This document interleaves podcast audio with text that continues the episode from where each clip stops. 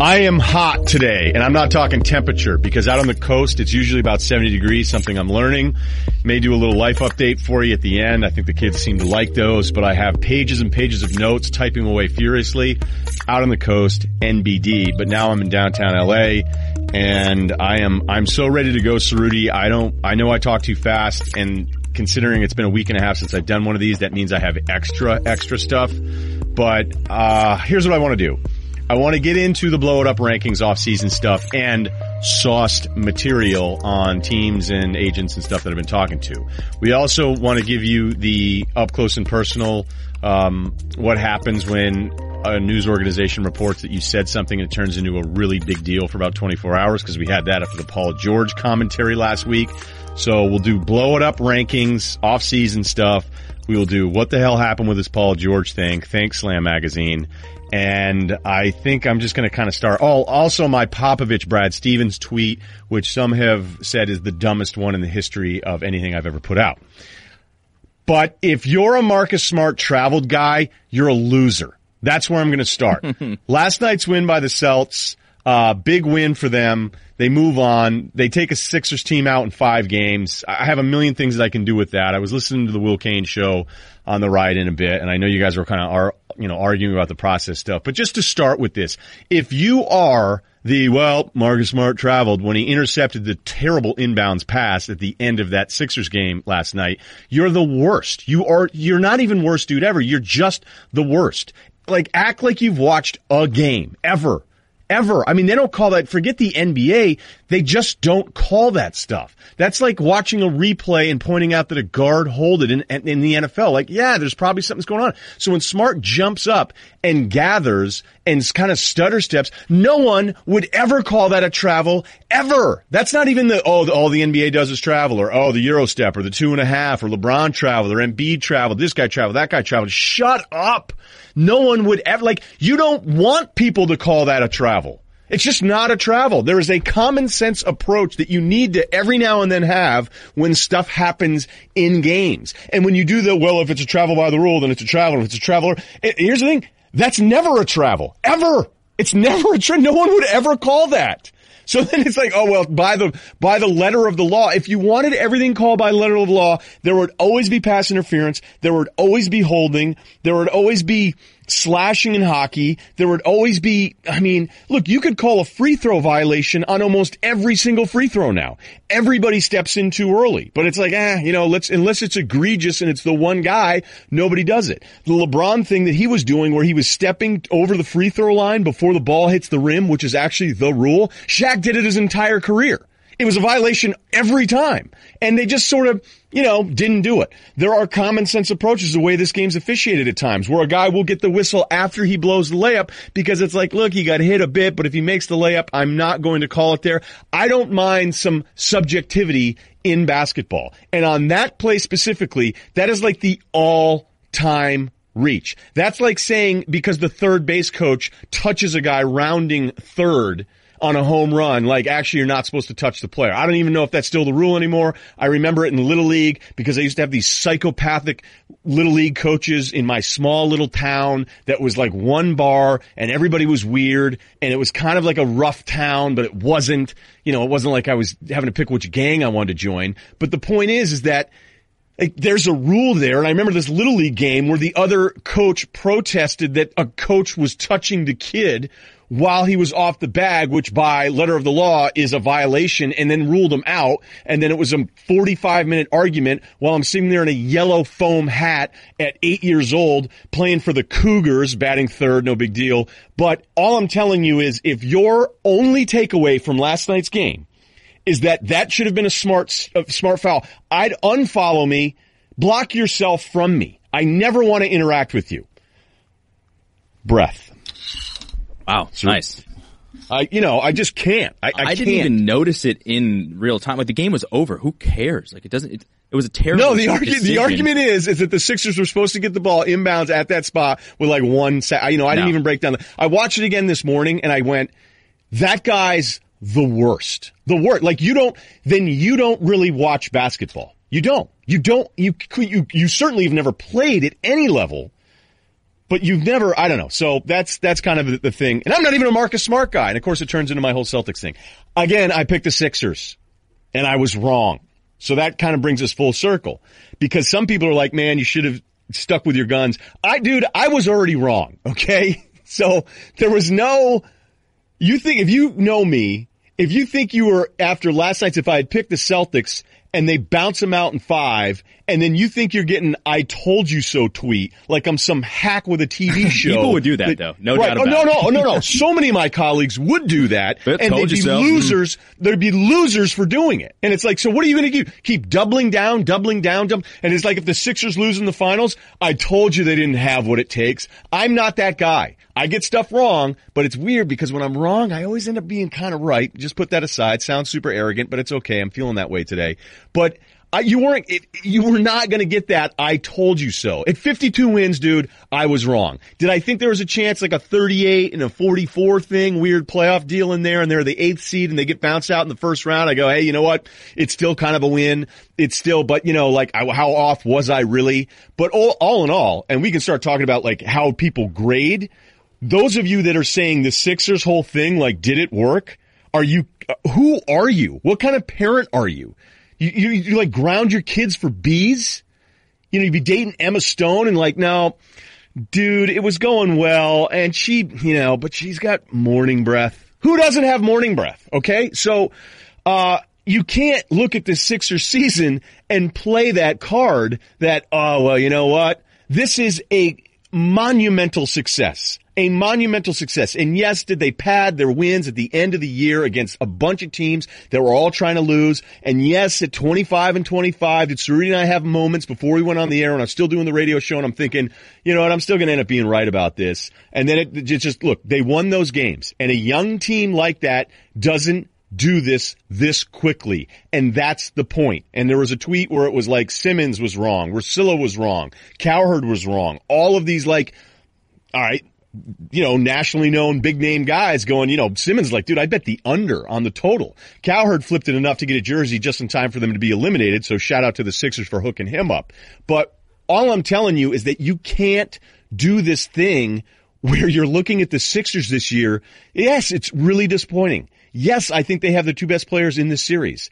And we're going to get to that in a second. But if you're doing a radio show or a TV show today and you, you had put all this stock, you, but you shorted the Sixers this year, you, you couldn't have covered it. You couldn't have covered the bet.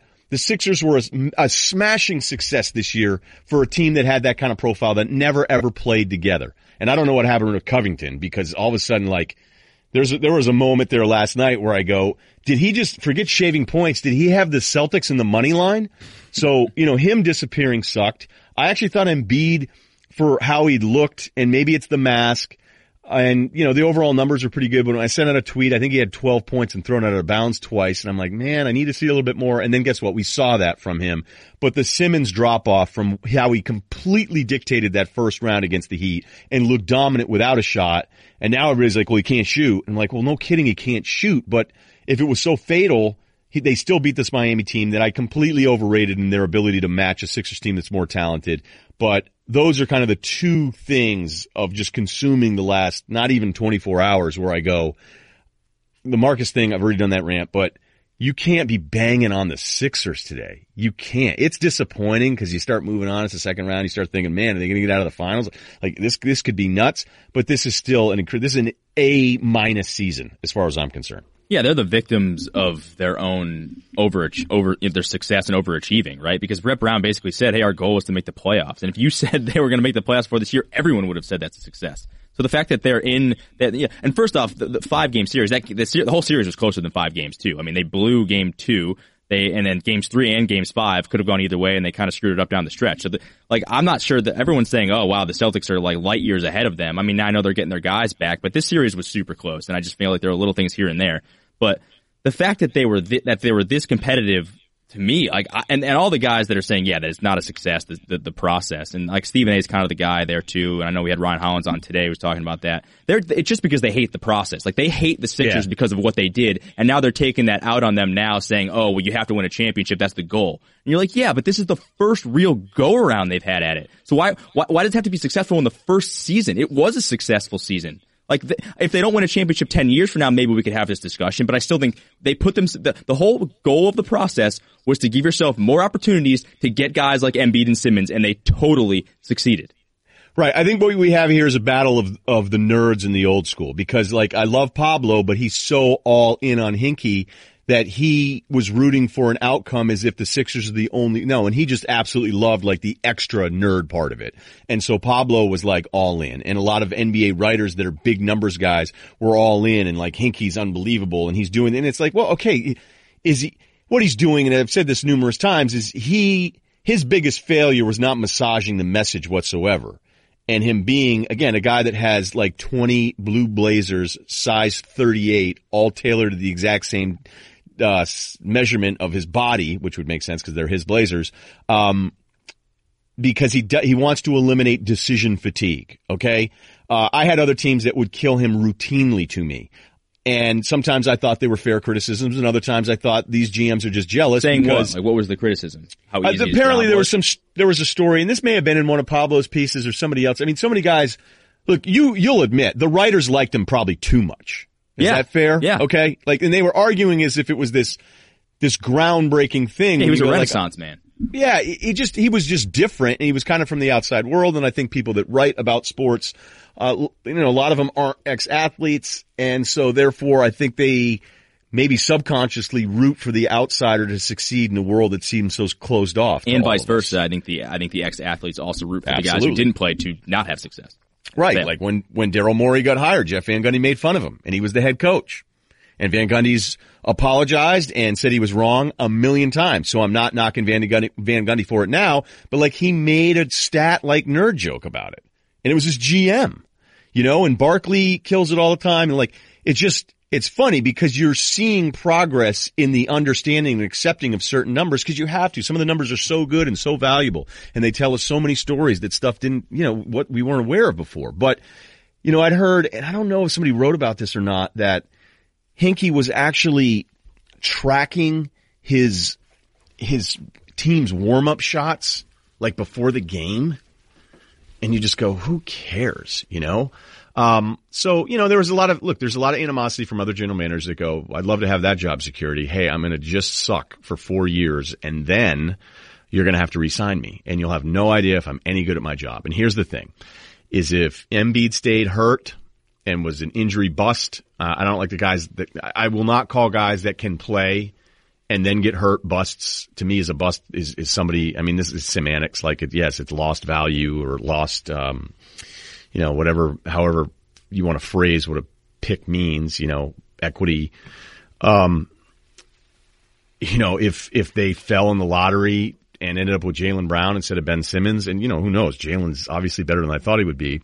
Um, but you know, I don't think I don't think he's going to be like this transformative star that Simmons has a chance to play. So there's still another way where we'd be going. Oh, wait a minute. So this guy who trades Jrue Holiday, drafts Michael Carter Williams, you know, drafts Jaylen Brown, it takes takes Jabari Parker. You know, there's there's a roadmap, but I mean that's the whole point, as you said, is that it's it's pretty simple. Give me more places at the table here. Let me play five hands of blackjack instead of one, and eventually some of these are going to hit. Um, and that analogy is not perfect necessarily because you'd have to be up on the five hands. In basketball with picking, you can take Okafor over Porzingis and miss, and as long as you still have two more picks. And that's what has to hurt so much about the Fultz thing because here's Fultz sitting watching and then Tatum is lighting your team up. And I would say right now Tatum's the most, I mean, as far as offensively and, and talent and ability, the most talented guy offensively for the Celtics is a rookie. So when I'm going to get into this Celtics Sixers thing and the Celtics and Brad Stevens and Popovich thing that I tweet about, but you know, this Celtics team, now all of a sudden everybody's trying to tell us how talented they are. And you can be talented but not ready. So if the Sixers are young and unfinished, what the hell are the Celtics? You know, Brown scored five points per game in the playoffs last year, and he's still kind of hurt. Tatum is a year removed from a high school season. And if that's a reason why it's holding back the Sixers, why is that not a reason it's holding back Tatum and, and the Celtics? And Rozier, I, you know, if you could double check this for me because the internet's not working here, uh, I think he's actually technically younger than Embiid. So this is still an incredibly young team for the Celtics. So you can't go, well, the Sixers are just young. And they are. I mean, you could see they had a really hard time closing out stuff. They had a hard time closing uh, that game. Uh, what was it? Game three, the overtime game? Yeah, on Saturday. And it was game three, right? Sa- uh, yeah. Yeah, right. Overtime. That's right. Yeah, because I'm just trying to remember where I was. And, you know, Embiid and Simmons run into each other. I know Stephen A went on a crazy rant about Simmons not getting the ball back with five seconds left. That makes no sense to give it to Simmons because you're passing it to a guy that far away from the hoop that then has to not shoot. So you're asking him to take the inbound and then immediately make a pass to another player to then make a play. That's dumb. I'm sorry. Like Rozier and Simmons both 24, by the way. Rozier and Simmons. I mean, both, uh, and Embiid no, both 24. And Embiid, right, right. Yep. So, uh, so, you know, I mean, you can do the whole anti-process thing, but don't do it after this team won 52 games and, and made it to the second round of the playoffs. And I agree with you. Like they were close. Celtics are the better team. They execute better. They're tougher. They have more heart. You can use all the cliches you want. They were far more comfortable in those moments, moments where I felt like during the regular season, the Sixers really weren't that great executing. There's some really bad fourth quarter numbers. Other people tell you that they fixed it. But then again, did they fix it against those bad teams? But then they had those great second halves against the Heat. So, don't do the process thing doesn't work because this is, this is why this whole thing is so dumb. If you want to knock the process or you want to knock tanking in general, so we don't have to make it uh, specific to the Sixers, feel free to present me with the foolproof approach of rebuilding your basketball team and I'll wait. And I'm going to wait forever because there is no, like you can't just go, oh, I'll do it the Spurs way. Well, the Spurs and, you know, Spurs fans don't like this. They don't like to hear that their guys, David Robinson and Elliott rested the whole time and then end up with Duncan in the lottery, but that's what happened. And they deny it and Spurs fans deny it. Like, here's the thing. It's okay. I've had moronic Celtics fans go, oh, we don't tank. Dude, you've, you've tried to tank twice and you were too good four years ago and they tanked and the only real long stretch for Paul Pierce where he sat, look at the 2006, 2007, or excuse me, 2000, yeah, 2006, 2007 se- season. It's the Oden Durant draft. They tanked like crazy. They sat all those guys down. Doc was losing his mind. They lost a million games towards the end of the season. They were tanking. They were trying to get Oden. They were trying to get Durant. And then guess what? They end up with the fifth pick. They trade that Jeff Green pick for Ray Allen. That induces, even though I really always felt like Garnett wanted to go, um, and he wanted to leave Minnesota. He just wanted to do it in a way where he wasn't going to get crushed publicly. Like it really bothered him. And then he bounces. He comes. So like the Celtics, and I'll never forget working for Comcast in Boston is that we're sitting there watching the lottery. Like you remember Gold Rush at the end when the grandfather sits there and they're counting out the gold and he's like, oh, we got 80 ounces in this jar and we're going to have, you're all millionaires, but it's all in the ground. And like the kid who was staying on the camp, I think this is the first season. They never got 80 ounces in the first season, but there's like, there's kids up at the campsite at the mine that they're working and they're, they're doing an awful job and crap's breaking every day and they're sitting around a campfire. And I don't know how no one loses any weight, by the way, on that show because you're in the middle of the woods. They must spend all of their gold on food and beer, but there were kids there and the grandfather's like, we're all millionaires. You just got to mine it. And the kid like turns to his dad and goes, we're going to be millionaires? Does this mean we can get another car? You know, and you go like, what? Like that seems, that seems kind of aggressive. Um, I kind of lost my train of thought on that one. I'm sorry, Rudy. Well, I just want to say I can't stand Celtics guy acting like they did this the right way. Like you guys didn't have to tank because you had a team tanking for you. Like you didn't like if anything, the Celtics proved that tanking works because they got their two best players now in the series because another team tanked, basically. Yeah, I don't know if I'm ready to put. Well, the Brown thing, who knows? I mean, we don't know. And the whole point that I was trying to make was, I remember working there, and we're like, oh, the Celtics, if they get the number one pick, they were going to have like ten new full time jobs for Celtic staffers, and everybody's waiting around me like, I'm going to have health insurance. So now I remembered where I was at, and I just got way too into my Gold Rush impersonation. And um, you're right. I mean, the Celtics tanked. The Celtics tanked, and then it didn't work, so they flipped the pick, and then they ended up winning a championship. And like to be at an all-time low at lottery night, going, "Oh my God, we tanked, we sucked it up, and now we have the fifth pick, and it's Jeff Green." Like, oh my gosh, this is awful. And it's like, nope, you're going to flip that for Ray, and then you're going to get KG, and then you're going to win 60 games and win a title. And you would have never ever thought it. So, you know, Heat fans like, well, that's not what we do. No, no, what you did is like a once in a hundred year scenario. Well, same thing with the Celtics this this time around, right? That, I mean, that's that that doesn't happen. You don't just like get gifted a bunch of awesome picks. Celtics fans used to complain forever that we'll never get any free agents. So Horford was like the first big time free agent that they signed. And then they signed him in back to back years and Kyrie was cool with going there. You know, the place that no one ever wanted to go. Uh, so that kind of leads me to this, this whole Popovich, Brad Stevens thing is that I said in a tweet, Brad Stevens has done more with less than Popovich ever did. You have to understand where this is coming from. This is coming from the utmost respect for Duncan. I think there was a stretch where I picked the Spurs to win the NBA title seven straight years. That's how great I think Duncan is. Duncan is a top 10 player of all time. So what I'm really doing is telling you how amazing Duncan is and that Duncan at really any really good point of his career, which went even longer than we thought, and the only time he really ever kind of fell off was that last season, and it wasn't terrible, but there was like the way he was playing in those back-to-back seasons leading up to the title they should have won, and then the redemption title that they did get against Miami, he was incredible. So this is me saying Duncan is so much better than I think anybody the Celtics have right now.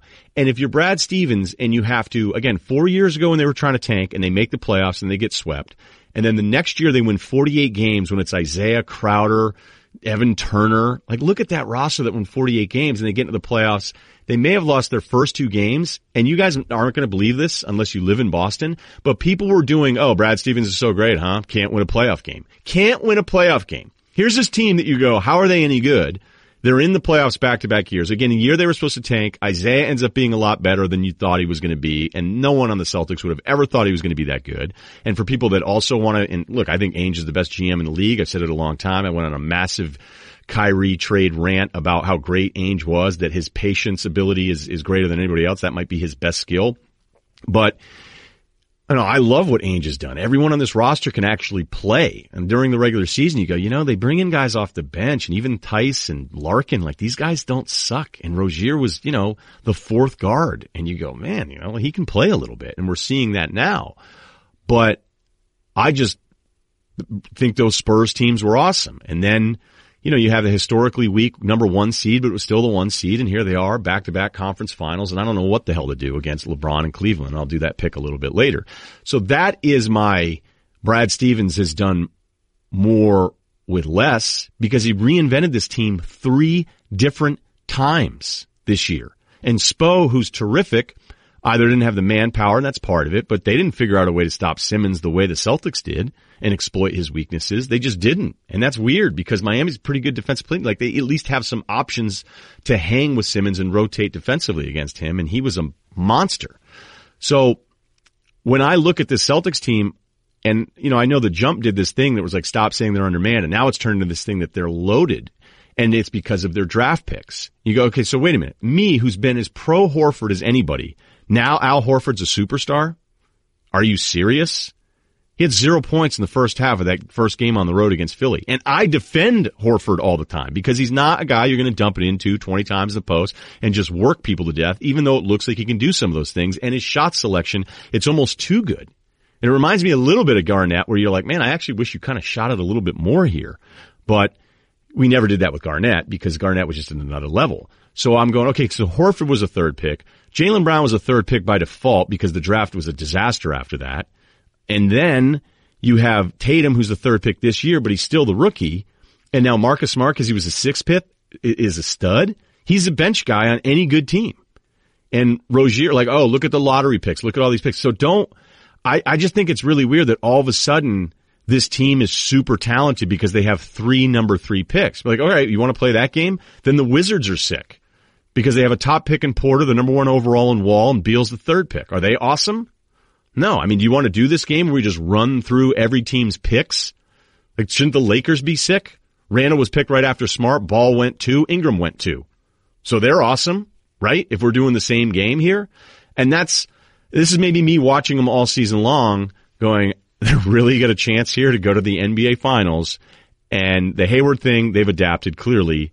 And you lose Kyrie at the end and they reinvent this thing and a rookie and Rozier are the guys that really bail them out of tough offensive possessions. That is impressive. And it doesn't mean it's a great team depth wise. It's a great job of drafting. You know how much I love Ainge. You know how much I love Stevens. But if this team were just on paper to start the year, you're lying if you go, yeah, that team will make it to the NBA finals or even the Eastern Conference finals. And that's kind of been my point, but the media has clearly gone the other way, arguing against my whole premise that, um, you know, the Celtics, like, this isn't, like, don't just go, oh, this guy was drafted here, this guy was drafted here. Oh, look at all these lottery picks. So the team's loaded. A lot of teams have a ton of lottery picks that aren't good. Assess. Well, I, I'm I'm I'm going to go back to the Horford thing. The idea that Horford is now some sort of like top whatever NBA player and like is as good as Embiid is insane. It's insane. Right, like that was the Bomani tweet that I didn't understand. Like he went at me and goes, you know, blah, blah, blah, and I'm like, wait, what? Like no one was taking Horford over Embiid or Simmons. No one, not one person. Horford's own sister who kills people on Twitter. Well, she probably would have still picked Al. So like, all right, so keep going because that one is that one to me is kind of laughable that people are like, well, you know, Horford and his whole approach and leadership and all this stuff. You know, I think I'd rather have him in a playoff series than Embiid. You're like, you didn't. See, there's no way you thought that before game one. Yeah, and I just think the whole thing, like, and, like Steve, this goes back to me, and it goes back to the Spurs thing. Like these guys, all these guys, and I know you really like Tatum coming out of the draft. You know, Jaylen, who loved who, him, who knew? Yeah, you were. I mean, that, you were the guy. That was like Porzingis and him. That was the yeah, guys that I, I was remember the guy. you always saying were going to be awesome.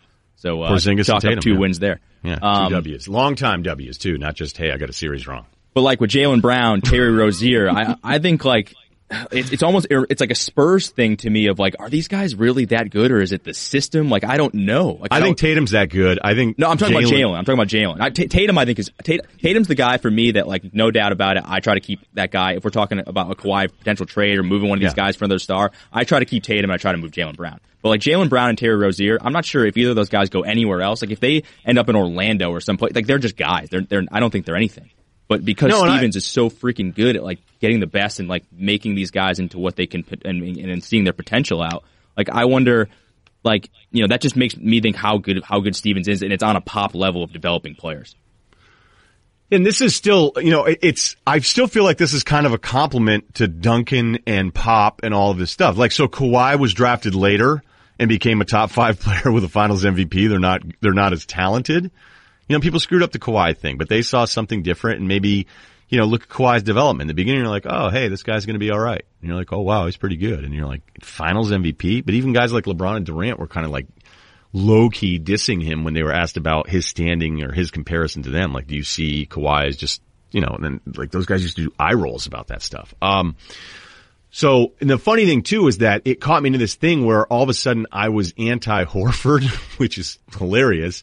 And then it was this deal of, of me not, so Spurs fans, this is kind of the punchline of the whole thing. Spurs fans who have felt criminally ignored, overlooked by everyone in the NBA world for a decade and a half started arguing with me about how bad their teams have been. I'm like, what are you nuts? And yes, Danny Green figuring it out, you know, and Forbes and which one, which Forbes do you want to pick? Um, you know, Bertans and, and these dudes, and Ginobili and Parker's fall off, and Dejounte Murray's a guy at the end of the first round. But it was funny to be like, well, they don't have any lottery picks. You're like, so Lamarcus doesn't count as a lottery pick for San Antonio, but Horford does. Okay. I got it.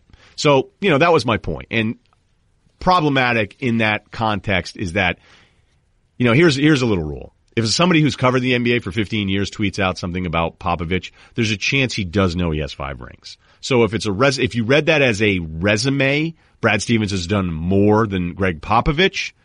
Well, yes, that would be insanely, insanely stupid.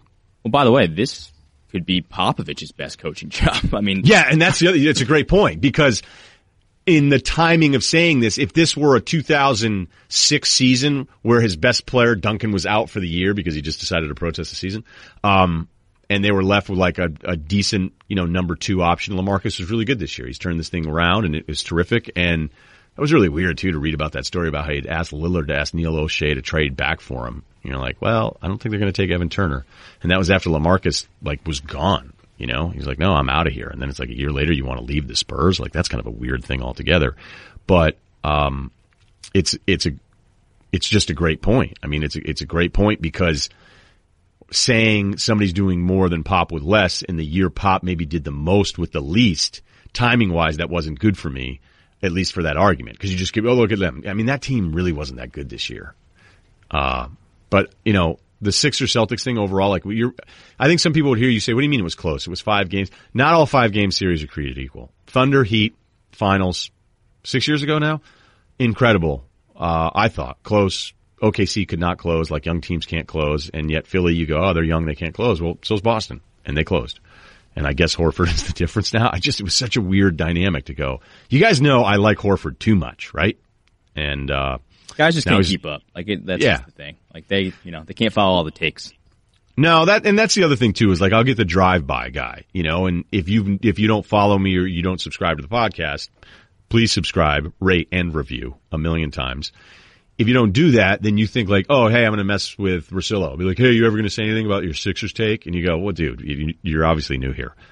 Okay, coming up, I'm going to, after extensive note taking and using a Word document, I'm going to talk about the blow it up rankings, the coaches that should have been fired, gossip, and an anatomy of how clickbait works, and maybe a little life update. All right, you want to do that? I'm all about it. I don't even, right. honestly, I don't even know what your, where your life's at right now. So I'm finding out like everybody else. Perfect. Okay. That's all coming up next. Okay, I want to tell you a little bit about Dollar Shave Club. I love these guys. I love their ads. I like their CEO. I could see myself hanging out with them. If you ever shower or brush your teeth, I hope you do that. Or try to make your hair look presentable. I hate when I have to read that part. I've got good news for you. Dollar Shave Club has a lot of stuff to help you out. Dollar Shave Club delivers everything you need to look, feel, and smell your best. Dollar Shave Club has everything you need to get ready in the bathroom. Their CEO told me one day, the guy that started the company goes, we're going to own the bathroom and they own it. It's more than just razors. Dollar Shave Club. Yes, that Dollar Shave Club delivers everything you need to look, feel, and smell your best. You name it. Shampoo, conditioner, body wash, toothpaste, hair gel, even a wipe that'll leave your tush feeling tingly clean. That's a new sentence. Nice. I'm a big fan of their amber and lavender calming body cleanser. I'm going to have to soak in that stuff after this podcast because clearly I'm very fired up on a Thursday. I've never smelled anything like it. I do have it. I, have used it. Um, good find, good luck finding a product though that feels this good, that's as great in a store. All of Dollar Shave Club's products are made with top shelf ingredients that won't break your budget. You'll feel the difference. Plus shipping is free with your membership. Here's the deal. Great way to get a bunch of stuff from Dollar Shave Club, all of their products. You can do it for just five bucks. You can get their daily essentials starter set. So what, like, hey, what do I want to do today? How do I want to improve myself next week? I'm going to get a daily essentials starter set. You're going to start telling roommates, look out. It's me 2.0 this summer. It comes with body cleanser, one wipe Charlie's, their amazing butt wipes, a world famous shave butter, their best razor, the six blade executive. You don't even need a promotion at work to use it. Keep the blades coming for a few bucks a month. They show up in the mail. It's super easy. You're like, oh, hey, nobody likes me. Yeah, they do. Those guys at Dollar Shave Club do. It's a nice little envelope with a little package. Keeps the blades coming for a few bucks a month. Uh, you throw in shampoo, toothpaste, or anything else you need. Check it all out at dollarshaveclub.com. That's slash Ryen, R-Y-E-N.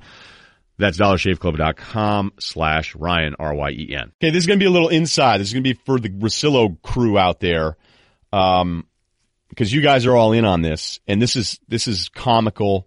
Uh, we all know what's going to happen. So I need everybody's advice to try to figure out how to play this one. I probably already know what I'm going to do. So I don't know. Maybe that was a way of pretending I was going to be interactive and I know I'm not going to be, but I'm just trying to keep it 100. Um, Reaffirm the decision you've already made. yeah, yeah, right. Like I've already decided what I'm going to do, but I want everybody to be involved in it. I want everyone to see how this plays out this summer to know what's going on. So the last podcast I mentioned about Paul George and, you know, go back and subscribe it if you want. Uh, I think it's pretty clear, and you correct me here, Cerruti, because I went back and listened to it just to make sure. I was like, man, did I get that wrong? But I said, as of that day when I did it, which was last Monday, I go, this is the first time I've talked to anybody that has said definitively they think Paul George is gone. It's a league source, right? So I go, hey, what's up? Yep. And they go, oh, he's gone. Okay. So I was quoting my source saying he's gone. And then I had said, I follow up, I'm like, okay, then where? And the guy was like, oh, look, I don't know where, but he's gone. And then I used that as the talking point in what is an informal um, thing here, a podcast. And I would have done it on the radio show. And the way I would have done it if we started talking about Paul George, I'd be like, you know, look, this is somebody I trust saying he thinks he's gone, and we'll see what happens. So the next day, Slam Magazine's Twitter feed goes, Ryen Russillo reports Paul George leaving, says he's gone, quote. Or Ryen Russillo reports Paul George, he's gone, quote. And then it blows up. And I'm like, dude, you gotta be kidding me. So the irony has been that Ceruti in the years that we've worked together, how many things that I've had right.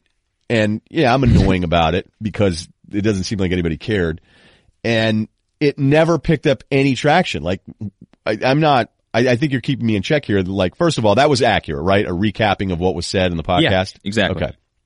And then, uh, and, like I, I had just brought up, like, hey, Royce was saying the opposite, and we were, and you had even mentioned, like, yeah, okay, like, you know, two different, you could be talking to two different people.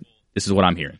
Yeah, and I even said Royce is on the ground there every day. So I actually, and I did catch up with Royce, and we talked about it for a while, and then apparently it came up, and it became Ryen Russillo's reporting Paul George is gone, and then Sam Presti is asked about it, and then he kind of insinuated I was completely full of bleep, as if I was just some dude trying to get attention, and then I was being blamed for clicks. So the next day, I tweeted out a link to the podcast and said, you know, so dot dot dot. It says yesterday that I reported, and that's not what I said. And if you want to listen to what I actually said, go ahead and check it out here. And I imagine the people that don't listen I, I don't even know what that number would be of people being like, hmm, let me see what he actually said because I just don't think anybody does it that way. And even as a talk show host, there's people I've worked with where you get this quote and you think, okay, I'm going to build a segment around this.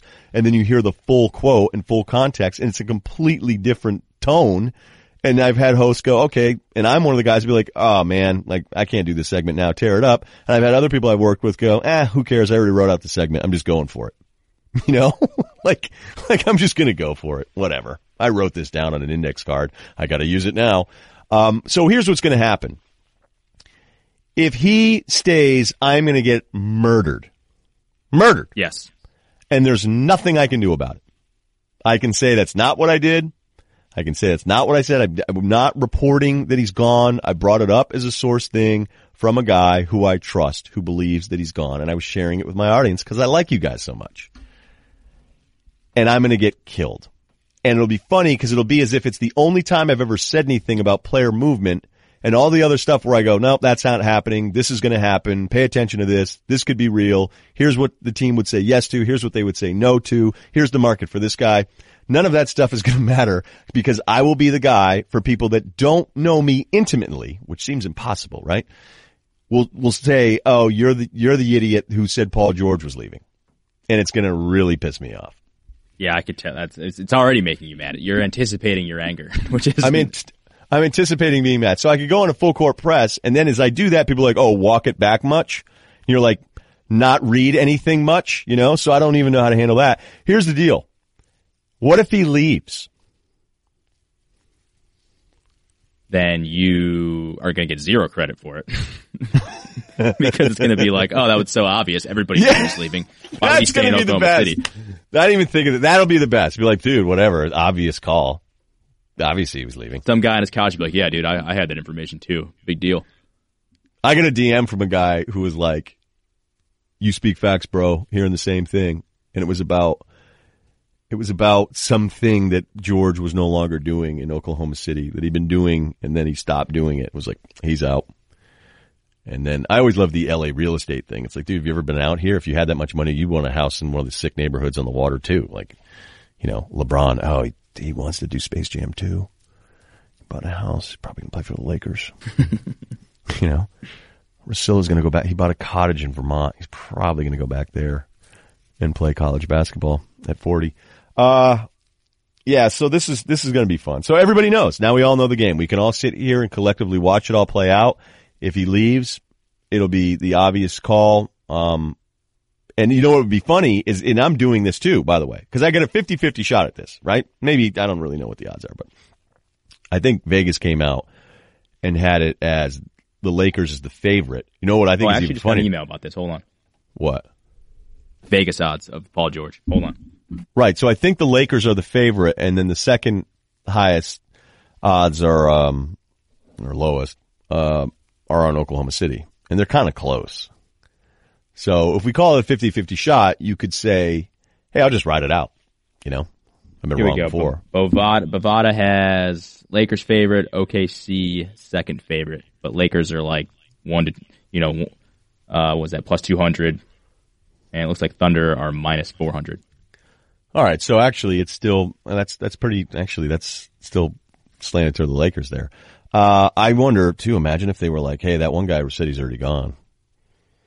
Could I have impacted it that way? So this is this is the circular motion of how this stuff happens, and it's incredible. And I love that all of us, whether it's you or me, Ceruti, and everybody that's listening to this thing, we're all in on this now. We're going to ride this out until July.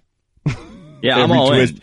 Every twist and every turn. But every time now, and it happened, I saw it on Sports Illustrated, I saw it one other place, where it's like, despite early reports that, and some people have mentioned my name and other people's haven't, that Paul George is already gone. Here's what I can tell you, is that I don't think anybody knows what they're doing until they know what LeBron's doing.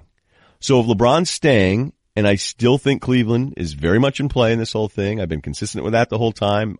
I'm sure it could change, but as of conversations this weekend, it's that he's staying in the East first and foremost, and that he is. Well, watch this is going to happen again. Russillo reports LeBron will not go west. Um, that one I actually feel better about, but he's going to try to find. And I'm going to get to these blow it up and the Kevin Love trade stuff, but that's the hey, could we get George to opt in, force the trade, do the Chris Paul thing?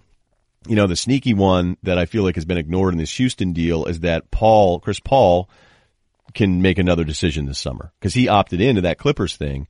Now, what you have to wonder is it like a Kevin Love deal where it's understood if we're trading this asset for you, which was a number overall pick, and Wiggins, that you're going to sign this extension when nobody thought that he would actually sign that extension because he looked miserable in Cleveland that first year. And guess what? I told you he was going to stay, and he stayed the whole time. I remember Van Pelt. He's like, "Why would he want to stay?" I'm like, "Dude, he's staying. He's staying. It's done. It's already done." So even if he Chris didn't Paul, want to, he gave his word, probably, right? Yeah, like it, it, it's probably one of those deals. It's like we can't, like, because you can't trade the first overall pick, especially for what we thought Wiggins could possibly be. And then, you know, look, we still liked Parker, um, and you know, Parker shown a little bounce back here, and I'm getting two in the weeds. And then there was Embiid, and you go, you know, I don't really want to trade this pick for one year of Kevin Love and have you bounce. So that's where your juice as a GM, your longevity, like that's the part about the GM job that you know, guys that aren't valuable and the guys are super valuable. The super valuable guys are the guys that make sure they know if I'm moving this asset, you know, I got to make sure. Now the difference with Houston is they didn't really move a, a Wiggins level type of asset, a number one overall pick type of asset. So I don't know. I don't know, like rumblings wise, it's inconclusive. I don't know what's going on there. You think he'd really um, consider leaving? Like, I don't, I mean, things would have to go really bad in this series, I think, for him to, to want to leave, right? Yeah, but what if he and Paul, excuse me, what if Chris Paul and LeBron go, hey, you know what, dude? Let's just go somewhere, or you come here, you know? Um, and and he tells the team like, look, I'm gonna I'm gonna bounce. You know what I mean? Like, there's. You think it would be better a better decision for him to go to Cleveland though? Mm, no, the Houston thing's rolling. Right I know. Now. Um, you know, and I'll give out the finals picks here in a second, but uh, that's that's why like I'm sitting here going, I don't think Paul George like he knows he has to have some idea of where he's going, but I think the uncertainty of this off season with LeBron and with Kawhi and ultimately Paul George, like those guys are going to talk. Like NBA All Star Weekend is recruitment re- weekend. All the guys do is recruit each other. okay, and Paul George has been the guy that the rest of the superstars that wanted to add a piece here or there are saying, "Come play here." Now, by all accounts, George really likes Russell Westbrook. Really likes him. May not look that way on the court, but you know, George is a, a number two personality on a basketball team. And I think you could even see that if you were a Pacers fan and be like, you know what? You're right. Extremely talented, but he's a number two personality, which wants you wanting a little bit more, but you sign him. You still sign him, even if he's not perfect. So if you wanted to go to the Lakers and cap space and that kind of stuff, like you don't go, eh, you know what? He doesn't really have the killer instinct. No, you go, dude, like enough of this, enough waiting around. We're going to bring in Paul George. So, uh, We'll see. We'll see what happens. Okay. Blow it up rankings. Are you ready for this? I'm pumped for this, to be honest with you. Because I was, I was um, on, what was it, uh, that Wednesday? Whatever day the Raptors got eliminated. I, I was very much in the, in the camp of like, this is the best team they've ever had. Like, what are you going to do? Going to, like, you know, like go back to the drawing board and win 20 games next year and that's going to somehow be better than trying to get the one seed and just coming back again next year? Like, it's okay if you know your ceiling. Sometimes. Yeah, I, I actually started with, you know, when we had a third of the teams tanking to start the season a couple years ago it was awful. Like I actually think tanking isn't nearly as bad now. It's just that tank off at the end of the year. But go back a few seasons ago and it felt like to tip a third of the league was going, eh, we're not super into this. And like back to the What whole year was tanking that? thing. Who who was uh who was available? Was that the Simmons one? Or was that uh, no, oh no, no, that was I think- I Wiggins. think That was Wiggins, Wiggins. It was Parker, and Wiggins, Embiid. yeah. Yep. Right, because Parker was ahead of Wiggins before that started, and Embiid was kind of like, huh, I wonder what's going on with him. But the people that really knew were like, dude, wait until you see this guy. And the way Embiid improved over that year, as I've said a million times, I, I don't know that I've ever seen anything like it. Like at the end of the year, like you'd watch it, like, cause I go through all the games, you know, for the lottery guys, and you'd watch him and you go, oh my God, like I can't believe the stuff he's picking up. Um, he's so smart. God, Embiid's such a smart player. But, uh, all right, so let's do this. So basically off of that, I started to have a little bit of respect for some teams that go, you know what we kind of want to do is just see how many games we can win and, and see what happens. But in this, a conference championship in college football doesn't mean anything world, which is really unfortunate. You know, this, this whole like, it's the same as that Sixers conversation. Be like, oh, lost in the second round, failure. And you're like, what are you talking about? What do you do with the Raptors? So if I had to list all the teams, I could go really deep, but I think the three teams people are talking about the most are Toronto, are Washington, and Portland. And those are the three teams I'm going to focus on. And I don't like the blow it up button. I think it's completely unrealistic. You have to, you can't just say, hey, you know what? We're going to blow this thing up. For what?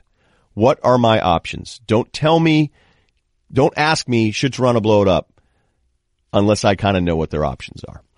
Having said all that, Toronto's at the top of this list. There's no way if I were Masai and the ownership, I would want to come back with a fifth year with this mentally fragile team.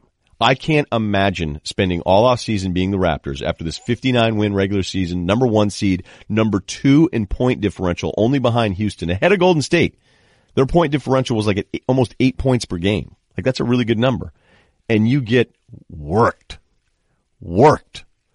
Like your brother coming home from college, you'd be practicing your jumper all year and he comes back and he just destroys you. And you think, there's nothing I can do. I can't grow. You know what I mean? So the Raptors, you look at their money, Lowry's 31 million and 33.3 in two years. So the next two years, the Raptors are kind of locked in. 28 million for DeRozan next year, another 28 million, then a 28 million dollar player option. So you still have two more years Lowry, two more years of DeRozan for uncertainty. I'd imagine DeRozan at that point probably opt out looking for another huge deal. Serge, not Zwicker, Ibaka, who no one around the league wants anymore. Uh, he's 21.6 million for a guy you weren't sure you could play in this series, and then you try to have him save it, and that didn't work. 23.3 million. Again, it's not Serge's fault. The Raptors lost to the Cavs. It's the other two guys' fault. So your next two years, you're looking at 80 plus million invested in both, uh, excuse me, with Lowry, DeRozan, and Serge. Jonas, I think, is a really good example of an 82 game guy. He'll give you a ton of games. He's going to put up some decent numbers. He's going to give you some toughness. And then certain playoff series, you can't take him off the bench. That's a huge problem and a huge problem for how small this league goes. Cause there's, dude, it's kind of like the Enes Kanter rule. Like, hey, Ennis, you just stay over there on social media and not play in this round of the playoffs because we can't afford to have you out there. You could also do this deal where you go, well, what if LeBron leaves and we just won 59 games and, you know, LeBron leaves. Okay, if he leaves, he's still going to go west, which again, I do not think is even close to as likely as him staying in the east. And you got to then go, well, we, LeBron's not on Cleveland, but now he's on Philly. Uh, so he's kind of still in the way. So this is a really tough one. I would start the offseason going, I want our priority to be to change who we are. Lowry's a tough move at 30 million and every team seems to have a pretty good point guard. Then you go, all right, so what am I supposed to do? Move DeRozan, who's our best player. And yeah, he's not perfect. He's below the Paul George, uh, Paul George not perfect and Paul George is below the Kevin Durant perfect, but he's still really good. And it's not like he gets hurt. And we think his, you know, we think he'd be somebody even in a couple years would be interested in re-signing. So he won 59 games. People were excited about it. Like, am I just supposed to punt on this? Am I supposed to blow it up to the point of, hey, let's stink and reset this? I'd have to know what's available for DeRozan, right? I'd have to know what's available for him. And we want to start playing that game. Like, do you really want to trade DeRozan to the Cavs for Kevin Love in the pick? Mm, Maybe. And I'm going to keep using Kevin Love as the pick because that's what Cleveland's going to try to do to improve this team around LeBron this offseason. Uh, that is a fact.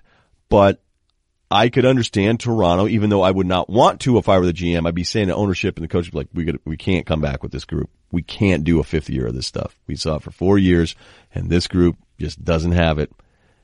And if I hated every deal on the table, I wouldn't go, all right, so I'm, I'm so anti this group that I'm going to trade my best player for worse players and win 45 games. So that's, that's really hard, man. That's why these jobs are hard. Yeah, I don't think, I don't think there's any, I mean, what do you, what about Kate? I mean, if you just, if they come back without Dwane Casey next year, new coach, are you okay if they bring everybody back? Uh, you know, that's the other thing, dude. Was probably going coach stop- of the year, by the way. Uh, well, he won the coaches award. Coaches Coach the Year, yeah. So this is the first time they've ever done this, by the way. And, you know, Brad not getting one vote's kind of a joke, but I think the media's blowing this up a little bit more because it makes it feel like it's these other votes where if you had three options, Brad may have still come in second place, you know? Um, and I also think coaches, the way they do all-star rosters, a lot of times they'll pick the guy whose team is higher than the other guy. You know, like they don't like, coaches don't like picking players from losing teams and look, the Celtics are the two seed. But I was wondering if a lot of coaches go, well, I want to vote Brad, but you know, if the other guy won 59 games and he's the one seed, I'm going to go ahead and vote for Casey. And people are turning out to me this is jealousy and nobody likes Brad Stevens. It'd be really hard to dislike Brad Stevens. Like really hard. I mean, he is, he is that happy-go-lucky, aw shucks guy. And I don't really think it's much of an act. Yeah, it doesn't look for any credit whatsoever. Totally No. non me guy. No, I mean his interview with with um I saw the I, the quote Sean Grande had it on the Celtics pregame thing, but he asked him and, and Brad's like, "Oh, thank God I didn't win. I, if I had a vote, I'd, I'd get to ten names and feel bad even putting myself down." You're like, "Easy, Russell Wilson," you know, like take it easy. Uh that Raptors problem is a huge problem. Like you could say, "Hey, the plan is we're going to break this up, we're going to figure this out, but we still want to stay competitive," and then you'd hate all the trade offers, and then you go, all right, nobody wants Serge. Nobody wants Jonas. People want DeRozan. So we're supposed to trade our best player and come back and lose more games? Eh. Why don't we just have a great atmosphere and win a bunch of Sunday games because teams go out the night before? And that's what we'll do. Uh, I would, I would still put them at the top of the list despite the fact I'm completely uh, sympathetic towards that deal. Okay. Let's talk Wizards. This is the next team. I'm more mad about this team because like in Toronto, I can see it happening in front of me. With the Wizards, I go, who do you see when you look in the mirror? Because I don't think you see yourself. And their money situation is way worse. Now the Wizards could argue, wait a minute, we should have been a Western Conference, Western, well, that would have been amazing. An Eastern Conference Finals team last year, and I still can't believe they lost that seven game series to the Celtics, but it was seven games in the second round and they lost. They weren't, they weren't as tough. That's my whole thing with them is they're the ones that talk all that junk and then they never back it up. And Markieff Morris, after they lose to the Raptors in a series that they may have, you know, could have won that one, keeps like, hey, dude, we're the best team. And you go, dude, how many times are you guys going to keep losing to teams that you're supposed to be better than and they just keep losing? But their money, their payroll numbers, Cerruti, are so horrifying. So for the next few years, right now, by the way, Otto Porter is the highest paid player on the team. He's at 26 mil, 27 mil, and then a player option at 28 and a half mil three seasons from now. So this is not, this is moving forward. This is 18, 19, 19, 20, 2021. Bradley Real Deal Beal here is 25.4 mil, 27 mil, and then 28.7 mil. Wall over the three years, 19 million next season, and then his new deal kicks in, dude. 37.8 million, 41 million, 43.8 million. and I haven't even thrown in Ian Mahinmi's money, which uh, this is like one of those deals where if you said, oh, the cap goes up, punch yourself in the face. Mahinmi's 16 million, 15 and a half million on the books, not options there, on the books the next two years. He averaged nine minutes per game against the Raptors. So in 2019 and 2020, so once Wall's extension kicks in, you'll be paying Otto Porter, Beal, and Wall $92 million. And let's throw in Jan's money, 107.6 million. 107.6 $107.6 million for Porter, Beal, Wall, and Jan Mahimni. And they're not sniffing the finals. They're not even close. Now, Beal's best season was this past year. He's been really good the last two years. He's 24. Uh, the playoffs, he actually put up big scoring numbers, but he's a scoring guy that doesn't really, you know, he's not an assist rebound guy. He's absolutely a scorer, just under 40% from three for his career. Wall, 27, was awesome last year. Um, he was flirting with kind of that, who's that next tier? Like if I can give you the top seven or eight players in the NBA, is he in that next group? Is he 10? Eh, I don't know. There were still six guards ahead of him. I still think, especially now arguing this year when he missed half the season, Wall, Lillard, more people are going to take Lillard and I think that's the right call. But Wall, I, would you agree with me that he was at least flirting with that kind of real Definitely. estate last year? Yeah, Okay. definitely. So he had been healthy again after some health issues early on. He'd been healthy for four straight seasons, basically four full seasons, then misses 41 games this year. His numbers against Toronto, 26, 11 and a half and six boards, but only 19% from three. We know the deal there. Otto Porter, 25 in June. He was 15, 6 and 2, 49%, 40 from three this year. He never gets to the free throw line. His career attempts is like one per game for his career. And if you say I'm being unfair, it's 1.7 because you do your research, kid.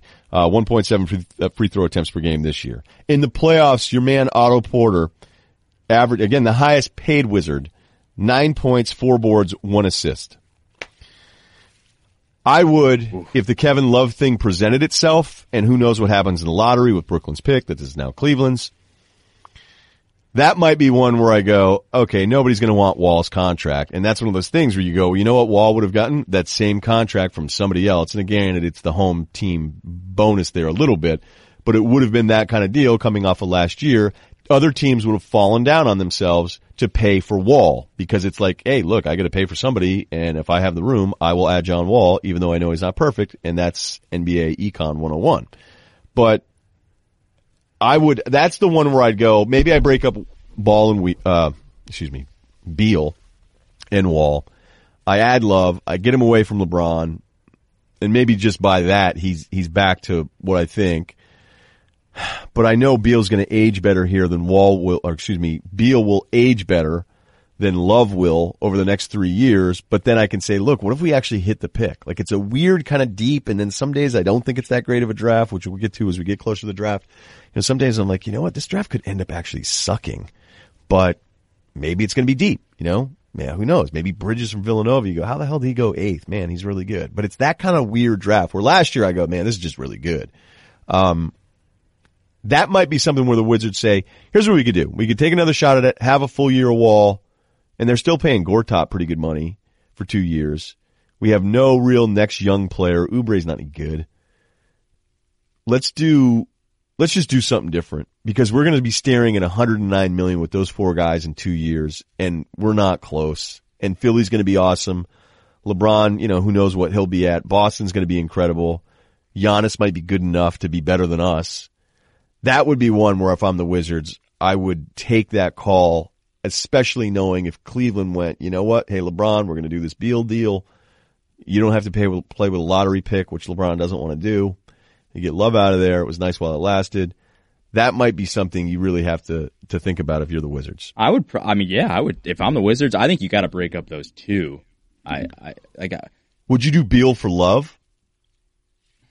I would definitely do that if I was the Cavs. Um, yeah, yeah. You're going to say no if you're the Wizards. You got to go, dude, he's 24 and loves had I know, injuries. I know, but I just don't know what what Beal is going to be like. What is he? He just seems so laid back sometimes. I, I- You're right. I I, pro- mean, sometimes I think he's a superstar. and he feel was like I good would- this year, you know, and he I feel good like I'd say year, but- yes to that deal only because I just want to see what happens. Like, because nothing. Like, I- I still think they'd be in the playoffs. I still think they'd be fine. And who knows? Maybe you maybe Kevin Love is you know more rejuvenated and he and he finds himself into Minnesota. Kevin Love and he starts playing better. I, I feel like I would lean towards yes, just because I'd be interested in knowing what the heck would happen if I did that. And I know what I have now, and it's probably not going anywhere.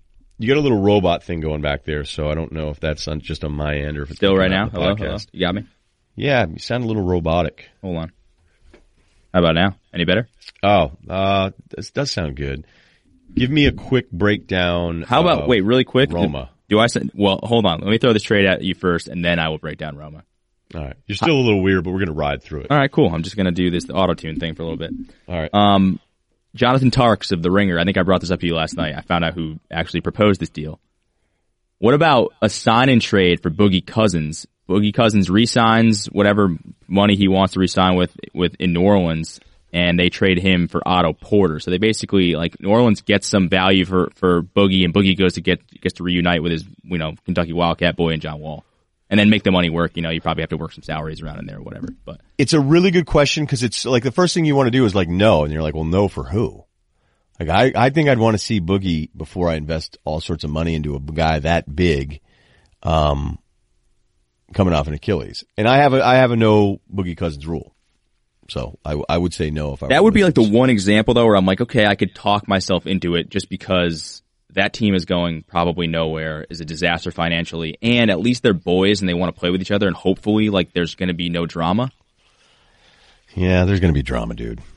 yeah, I mean, I mean, no drama. the whole Boogie is John- probably stupid. But John Wall is going to fix DeMarcus. Although, you know, to credit DeMarcus, he was, he was better this year. He, he really was. yeah, but then they got better when he after he got hurt. Yeah, you know? then they got even better. Um, but he himself, as a longtime critic of him, went, you know what? This has been a little bit better, but he's still going to shut it down for too many possessions and, and cost you games. So I'd start with no because I wouldn't want him, and then the Achilles thing and the money. So that's three no's. And the problem is, is it's like, well, dude, we're giving you Otto Porter, who isn't, you know, great.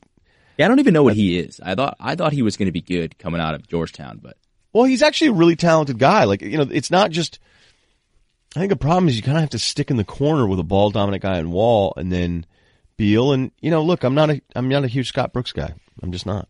But we all used to think that the Thunder, like the greatest thing that could have ever happened to Scotty Brooks was Billy Donovan. Because you go, oh, wait a Yeah. minute. Maybe it wasn't that Scott Brooks was an idiot. And just as an aside, think how many coaches we've wanted fired. We wanted Casey fired, which uh, I don't, I don't know. Like I'm not a huge fire everybody guys. You guys know. We've wanted Prunty fired, but that's just because of his 1999 J.C. Penney look. We've wanted uh, Brooks. We want fired every year, forever. We want uh, who's the other one? Oh, Tibbs. We've been like, is he the right guy now? well, I think that's actually a legit claim. I, I, I okay. All right, I'm but I'm just. train. And then Billy Donovan. It's like, oh, it's time to go. Well, Terry Stotts too now. Terry Stotts, that was kind of weird there for a little while because I think that was an ownership thing more than anything else. But I think Stotts is a good coach. So, and you can still be a good coach and it can be time to move on and all that stuff. People want a Doc fired. Now we're not even talking playoff teams, but my whole point is that we're almost half of the playoff field. Brett Brown's getting killed today where it's up, you know, mm, it's just not enough offense. You know, and you just go like, when is this ever on the players? Like we're just supposed to fire every, like half of the playoff field? Well, it's, Like, it's, it's, Brown- it's easier though. Like that's the that's the whole point. yeah, but nobody adds anything to it. And this is again my whole bigger picture thing of like why maybe I'm not good at this. Um, meaning, you know, the radio and the nonsense and three hours a day of going, oh, you know, uh, coming up next, the six guys are going to lose their jobs. I just, I, I think it's, it's really funny how it's become so sympathetic towards a player. Like every single player that's not playing well, like all of a sudden, like I thought Embiid had some bad stretches in game five. And then his overall line, they were leaving him open line from three. and and then it's like, oh, it's just too many minutes. The worst thing about this minutes awareness crap is that now no one's just having a bad game. It's up, the minutes caught up to them. Like the dumb Warriors thing. And I'm just killing everybody today, but I don't care. The Warriors thing where it's just up, shouldn't have gone for 72 wins, got tired at the end. Yep, that's what happened. Right when game five started, they go, just ran out of gas. We're out of gas. This thing's over. Harden, last year, game six, missing San Antonio. Uh, he just wore him down. He was the only option. He goes, so no one just has bad games. It's only because they're tired now because all of you guys are tracking minutes like you are your, your RIA, excuse me, your IRA. That joke would have been way better if it was smoother, but it didn't work. Maybe it wasn't even that great of a joke. Okay, final one here. Portland, nope, not blowing it up. Again, talking to people about this one. Uh, and if you think that you can break up those guards the way you talk about breaking up Beal and Wall, Portland doesn't want to break them up. They have them under contract for the next three years. They like both guys. Lillard's 28, 20, or excuse me, 28, 30 million, 31.6. McCollum's 26, 27 and a half, and 29 million. The Evan Turner contract is terrible. I still can't believe a front office that I think is terrific would have signed Evan Turner, but hey, look, they have their bad contract now. Meyers Leonard and Mo Harkless are about 20 to 23 million combined the next two years. You'd love to get off that Meyers money. Mo's been a pretty good player for them. Jusuf, still one more year of control there. They'll figure this thing out.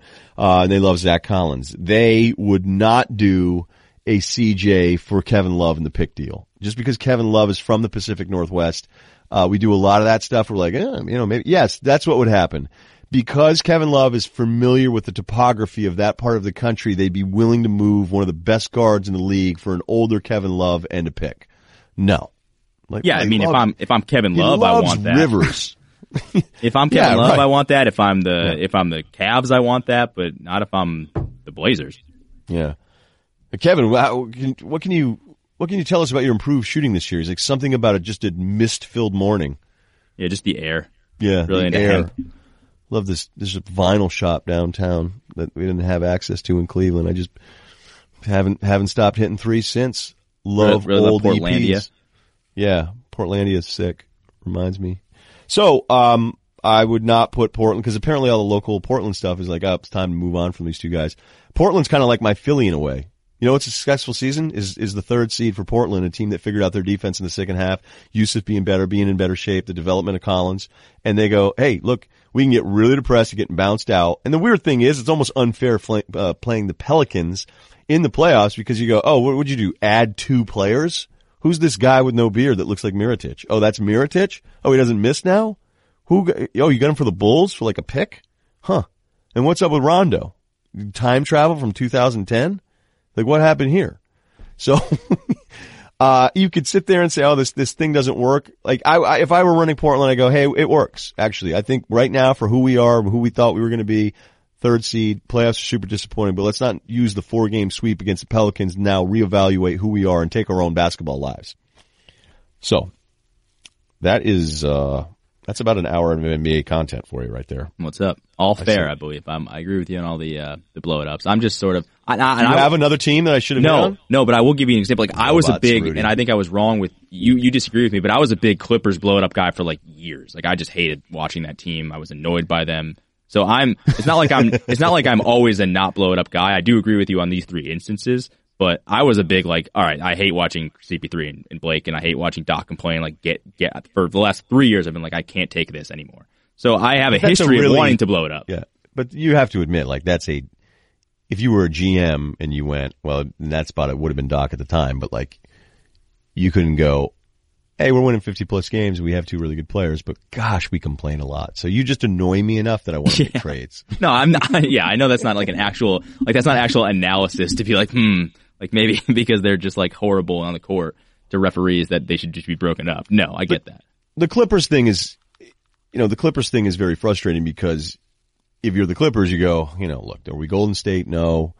Um, but they felt like, you know, those are Doc's words. You know, we were kind of right there and they were winning a ton of games and they'd have unbelievably bad luck and and that's part of your roster too, is, you know, the Clippers weren't really great with evaluating health, but what were they supposed to do? And look, they ended up trading Blake and getting off of that god awful contract. And you hope everybody in Detroit was on the same page and that wasn't just Stan trying to make a last ditch effort to get an extension because that contract's terrible for a guy that around the league, they go, even if I like Blake, I know I'm going to have to make a backup plan for him because he's going to get hurt at the end of the year every single year.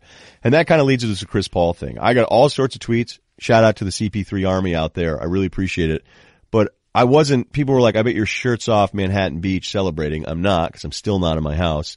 Number two, for those that know that I am in Malibu and I have been for a couple weeks, uh, I was not shirts off there either. I was shirts off at the house that I am now working security at, and that's a whole nother story that we'll get to maybe a little bit later. But a friend is letting me stay at their house, and all I've done is watch NBA games, and I don't like the late, uh, early game deal. Like everybody that goes, oh, you move out to the West Coast, you're gonna love it. All the games are early. I think it sucks. It makes me rush the entire day, and then when the games are over at 8.39, I have nothing to do. And then I go to bed early, and I'm waking up at 6 every day.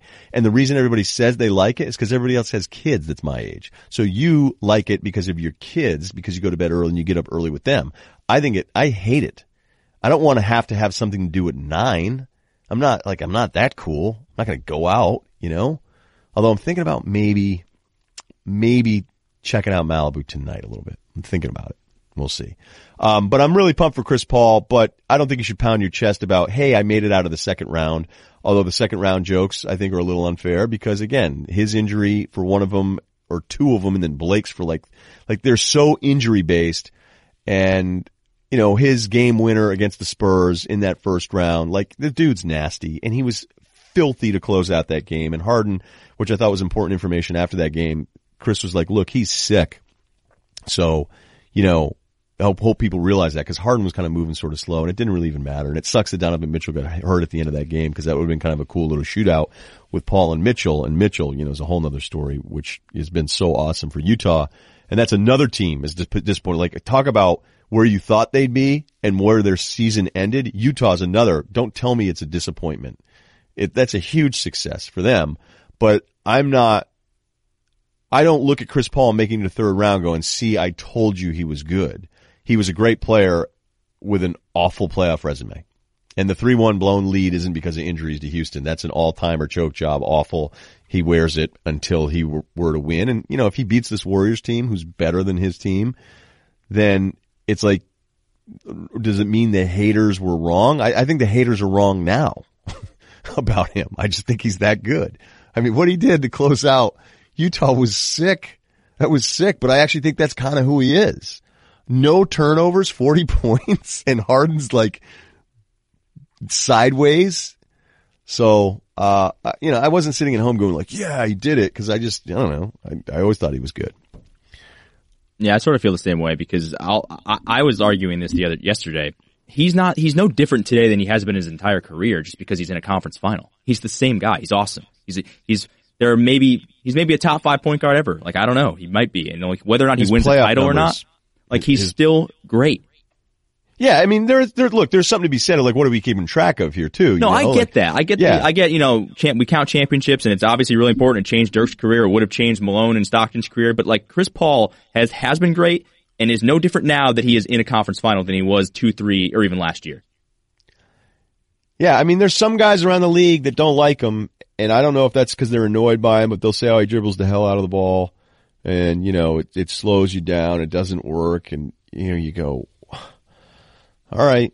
But then sometimes I'm like, is the GM the same guy that would be on a TV show? Well, like what? What's like, the, how do you? What's the situation where he like grossly underachieved? I mean, it's probably just that loss to the to the Rockets where they blew that lead, right? That's that's really the only like major blemish. Like he got there early with the Pelicans, he had a ton of success, and then he didn't really get out of the, you know, he didn't get out of the second round for a little while. Okay. He, he became the best point guard really quick in the league. Like there was a stretch there where it was like, okay, he's taking it from Nash. And I thought maybe it was the second or third year. I'm embarrassed to admit too. I was a, I was a, uh, Deron Williams guy for a while. A lot of there. people were. Yeah.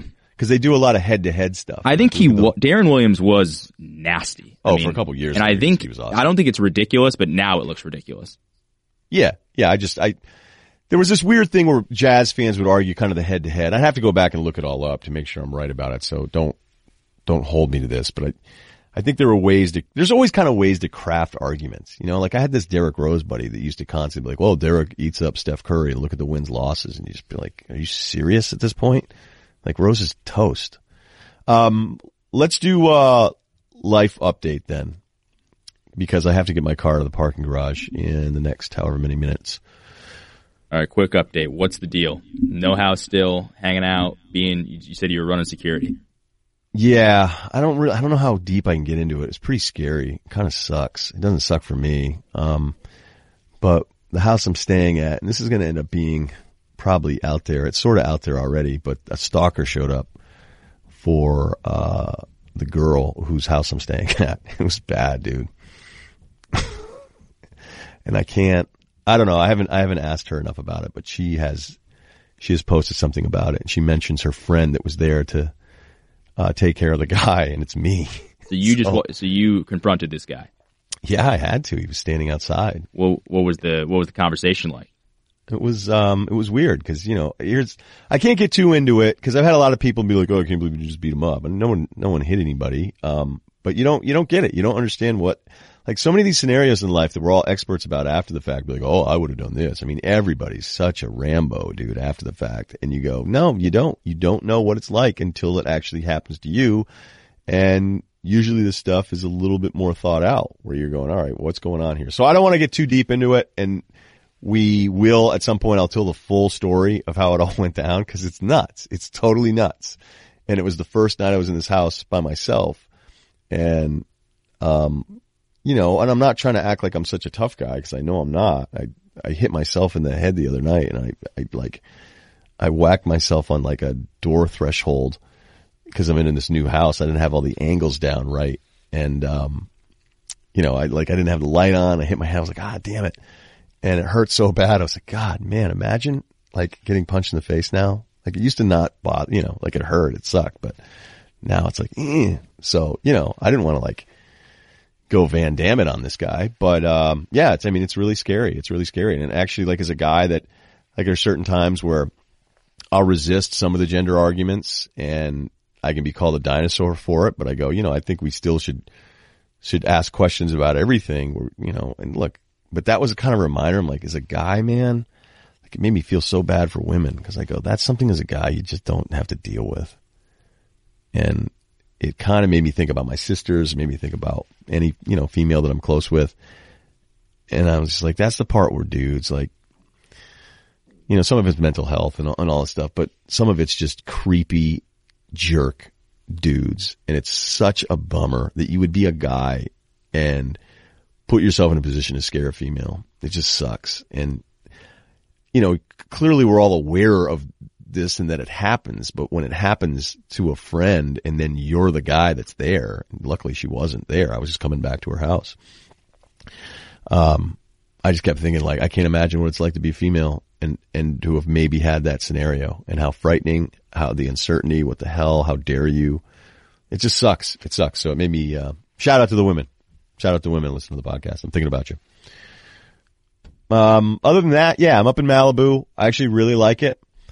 It's awesome. I mean, you know, don't get me wrong. The whole PCH thing, probably do without.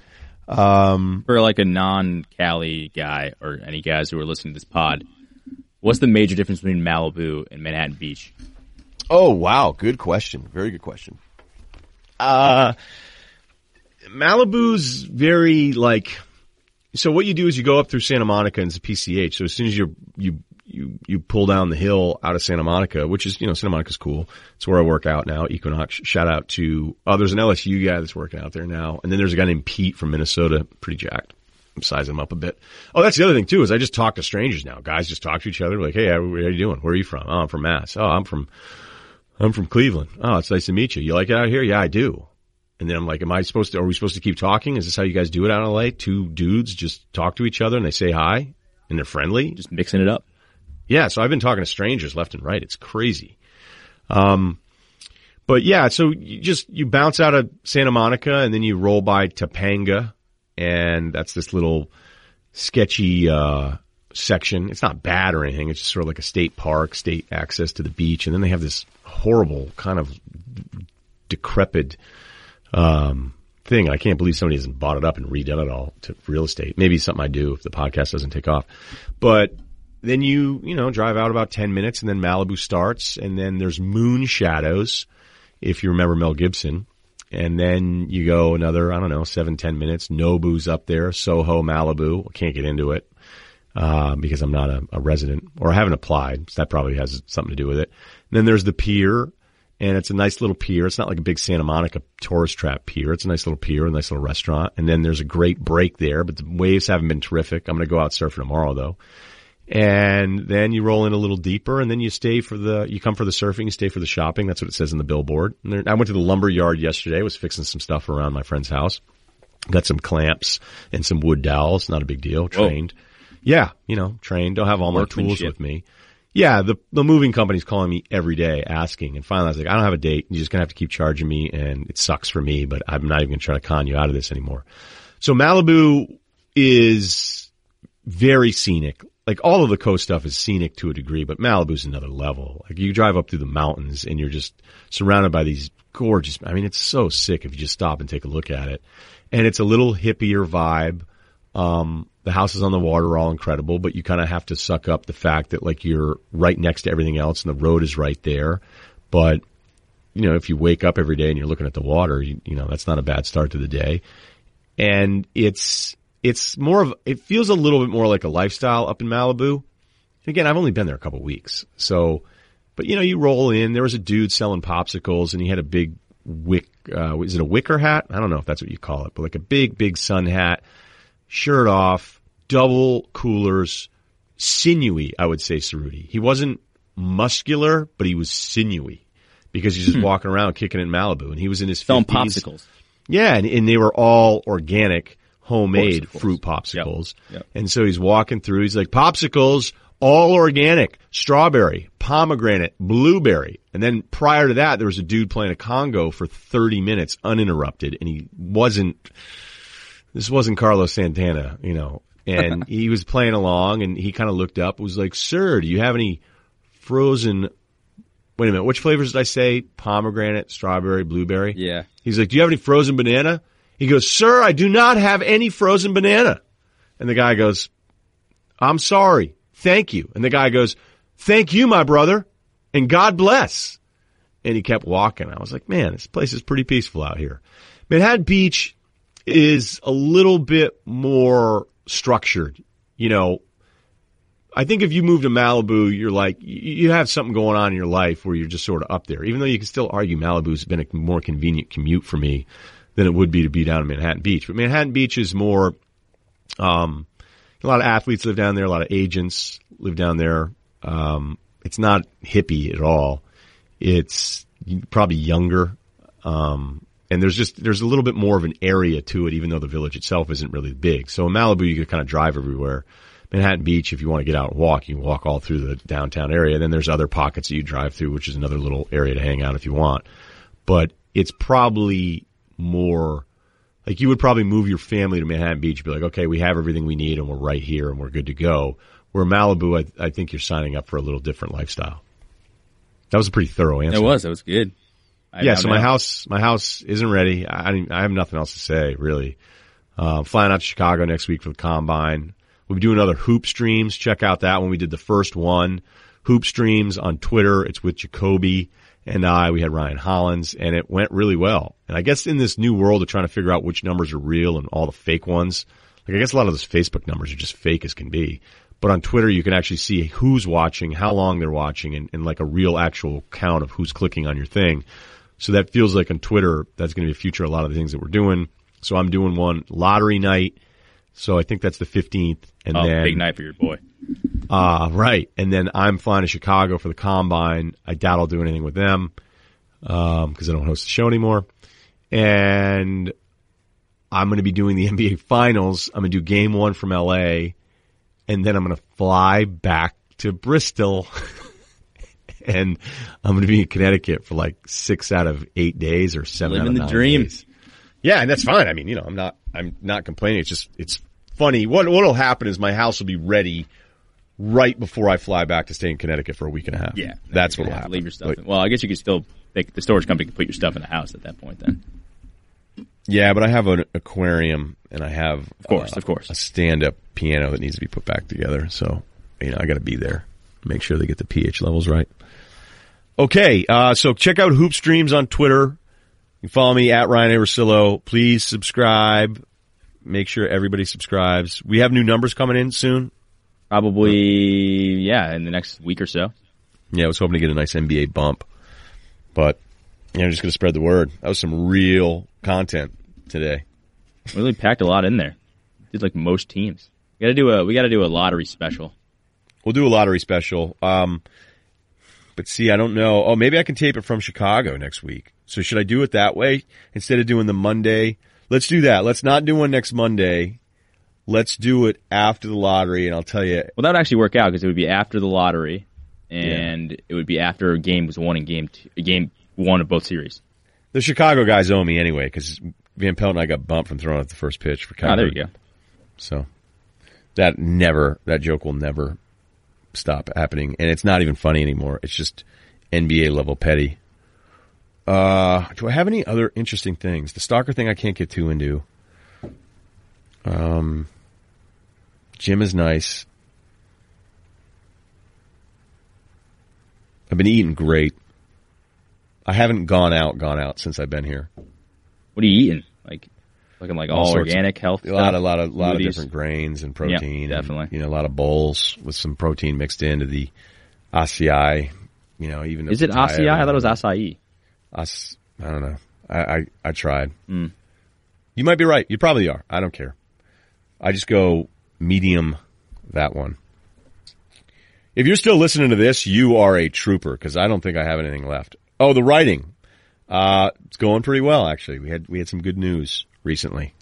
So, uh, on script number two and feeling good about it. Pumped up. What's the news? What, what, what happened? Rave reviews. The compliment was, it's so good. I thought someone else wrote it. Wow, nice. Make it. Wait, you wrote this? Yeah, yeah. That was the that was the compliment at a dinner. It was a, you know, it was Didn't so think good. you had I, it in you. I honestly thought after reading your first one that there's no way you could have written something this good. I'm like, a man, thanks. so, uh, you know what? I, I don't care. I was like, I'll take it. I will take it as a compliment.